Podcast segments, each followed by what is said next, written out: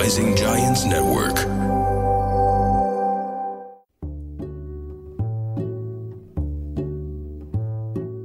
ستيليتو بتعني الكعب العالي وهو اسم لأحد أبرز المسلسلات العربية المشتركة حالياً واللي تحول لترند أو ظاهرة خلال أسابيع قليلة من بدء عرضه يعني فيكم تعتبروه guilty pleasure وكتير من الأشخاص اللي بينتقدوه بشدة ما بفوتوا منه ولا حلقة عن نفسي دائما بهتم بالأعمال التلفزيونية أو السينمائية أو الكتب اللي بتتحول لترند أو ظاهرة اجتماعية لأنها بالنتيجة بتصير جزء من البوب كلتشر حبيناه أو كرهناه اعتبرناه واقعي أو مزيف مش مهم.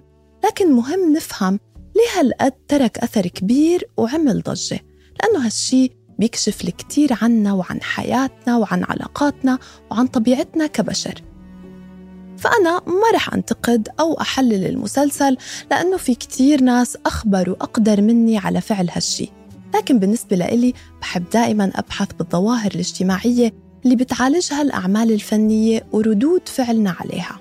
قبل ما أحكي أي تفاصيل رح أعطيكم لمحة قصيرة عن المسلسل. سيلاتو مستوحى من مسلسل تركي بيحمل اسم جرائم صغيرة. وبنقدر نقول إنه القصة والأحداث شبه متطابقة مع المسلسل التركي وهو من بطولة عدد كبير من نجوم الدراما العربية مثل قيس الشيخ نجيب، كارس بشار، ديما قندلفت، سامر المصري، ندى أبو فرحات، كارلوس عزار، ريتا حرب، بديع أبو شقرة، نور علي وغيرهم. بيحكي المسلسل قصة بتبدأ من مشهد درامي لسقوط جثة من طابق عالي في خلال إحدى الحفلات في مجمع سكني راقي اسمه الدريم هيل. وبتبدأ تحقيقات الشرطة لكشف الجاني. نتعرف على أربع صديقات ومنهم بيبدأ اللغز. بدأت علاقتهم بأيام المدرسة. وبعد تآمر ثلاثة منهم على صديقتهم الرابعة بتلفيق تهمة لإلها بتمس أخلاقها تنقطع علاقتهم فيها. وبيلتقوا بعد سنين طويلة لكن أحقاد الماضي بعدها عايشة بقلوبهم. بياخدنا المسلسل اللي بيزيد عدد حلقاته على 90 حلقة في رحلة بنكتشف فيها خبايا العلاقات الزوجية والصداقات.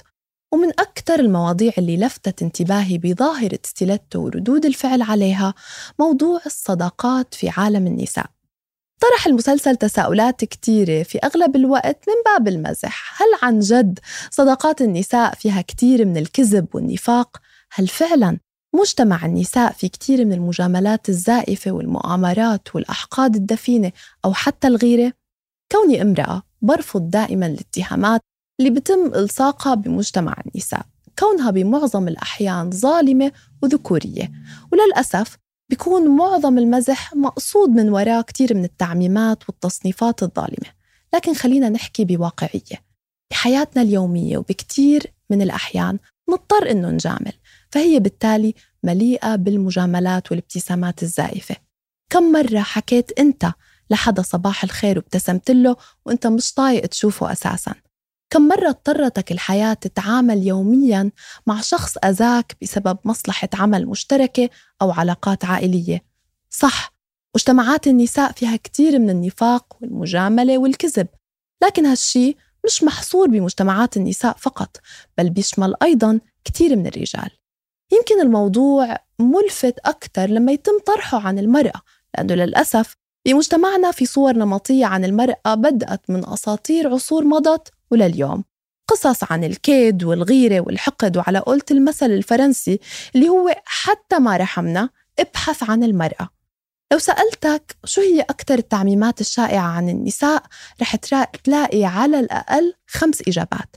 لكن لو طرحت عليك نفس السؤال عن الرجل ما رح تلاقي كتير شيء يذكر. لكنه بعيدا عن كونها التهمة مرتبطة بالرجل أو بالمرأة الفكرة بحد ذاتها تتطلب وقفة مع الذات. هل فعلا كل المجاملات اللي موزعها يوميا ضرورية أم أنها تحولت لشيء بنعمله أوتوماتيكيا وبدون تفكير أو داعي؟ هل بيستحق شخص أذانا أو جرحنا نضيع دقيقة واحدة من وقتنا لنجامله؟ بالمسلسل منشوف إنه كتير من الشخصيات بيحافظوا على علاقاتهم مع بعض وبضيع من عمرهم وقت كتير ليجاملوا بعض وهم من الداخل في بينهم كره وحقد كبير مش بيقولوا اعتزل ما يؤذيك ليش ما نطبق هالمقولة بحياتنا؟ ليش ما نختار حالنا وسعادتنا قبل إرضاء الآخرين؟ بطرح هالسؤال على نفسي قبل ما أطرحه عليكم الحياة كتير قصيرة واللحظات اللي رح نتذكرها فيها هي اللي رح نقضيها مع ناس منحبهم وبحبونا عن جد بدون زيف أو مجاملات أو كذب. أيضا من الثيمز اللي لفتتني بالمسلسل موضوع الخيانة. بنشوف الخيانة أكثر من مرة. بنشوفها مرة وبننتقدها مع لؤي اللي ترك زوجته نايلة وأولاده وحب مدربة البيلاتيز ميرا. وبنرجع بنشوف الخيانة مرة تانية مع كريم. اللي متزوج فلك الشريرة والظالمة فمنتعاطف معه خاصة وأنه حب ألمة المظلومة المسكينة سألت حالي ليش يا ترى تعاطفنا مع كريم وبررنا الخيانة للؤي؟ هل الخيانة ممكن تكون مبررة؟ يمكن لأنه شفنا أثر الخيانة على الأطفال بحالة لؤي تعاطفنا مع نايلة ومع الأطفال يمكن لأنه شفنا بنايلة قصة كتير من النساء اللي بيتفانوا لبناء أسرة وللحفاظ عليها يمكن لأنه شفنا ميرا هي الشخصية الشريرة اللي خربت حياة عيلة سعيدة. بالنسبة لإلي أبدا ما في أي تبرير لأي خيانة وما بعتبر إنها بتبدأ مع ظهور امرأة أو رجل جديد بحياة شخص متزوج.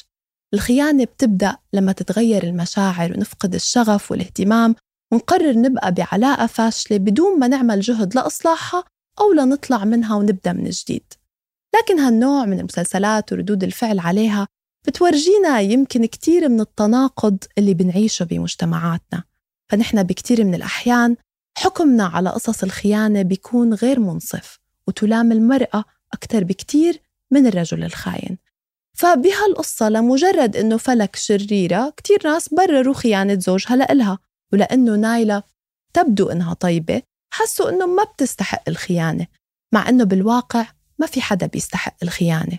وكمان الناس كل كرهوا المرأة الأخرى ميرا أكثر من كرههم للؤي اللي خان زوجته نايلة كما حبيت كتير كيف قدر المسلسل يوصل مشاعر الأطفال اللي بيكونوا ضحية لطلاق الأهل والحزن اللي بيعيشوه والصعوبات اللي بتواجه الأهل للتأقلم وللحفاظ على أولادهم ومع كل عمل بيتحول لظاهرة بيرجع السؤال هل الفن بيقلد الحياة ولا الحياة بتقلد الفن؟ كتير من الانتقادات لامت المسلسل لأنه ما بيشبه حياتنا أو واقعنا ومجتمعنا بعاداته وتقاليده وأنا ما رح أخوض بهاي الانتقادات فكل شخص عنده براسه صورة عن مجتمعه بحب يشوفها منعكسة بالدراما بس سؤالي هو هل هالصورة دائما واقعية؟ هل الثراء الفاحش مش موجود إطلاقا بمجتمعاتنا؟ هل الخيانة والمؤامرات مجرد حبكة درامية من شو ما منشوفها إلا بالمسلسلات؟ ولا مرة منشوف عمل فني أو أنا بشوف عمل فني وبتوقع منه يكون صورة طبق الأصل عن مجتمعي. هو عالم خيالي. يمكن ما يكون بيشبه حياتي ويمكن أختلف معه بأشياء كتيرة.